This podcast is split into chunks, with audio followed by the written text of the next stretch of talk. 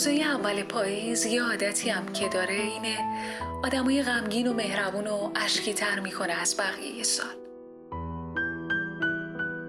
یعنی شما با گردن افراشته داری برای خودت راه میری تو شهر، بی رویا، بی کابوس، یخ.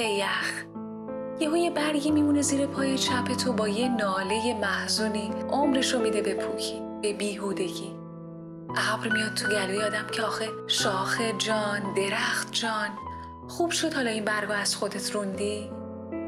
نخواستیش گفتی برو خستم میخوام بخوابم تا بهار و برگ نو، حال نو. خوبه حالا اینطوری تموم شد. خم میشی به برگه نگاه میکنی، یه جوری مرده انگار هیچ وقت زنده نبوده.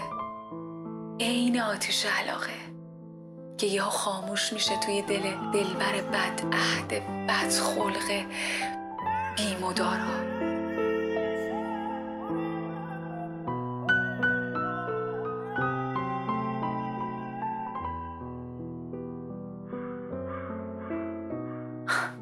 چی داشتم میگفتم؟ برگ نباشین تو زندگیتون، شاخه هم نباشین، پرنده باشین، پر بکشین از رنجی به لذتی و بالعکس، که دنیا دایره بسته خوشی و ناخوشیه. هر کی هم نخواستت بدون یا حق داشت یا مجبور بوده یا نادون بوده، که در هر سه صورت به وداعی و یادی کفایت میکنه ایام. و اما خبر خوبه اینه که اینجا هیچی همیشگی نیست رفیق. روزای اول پاییز همیشه حواست به زیر پات باشه.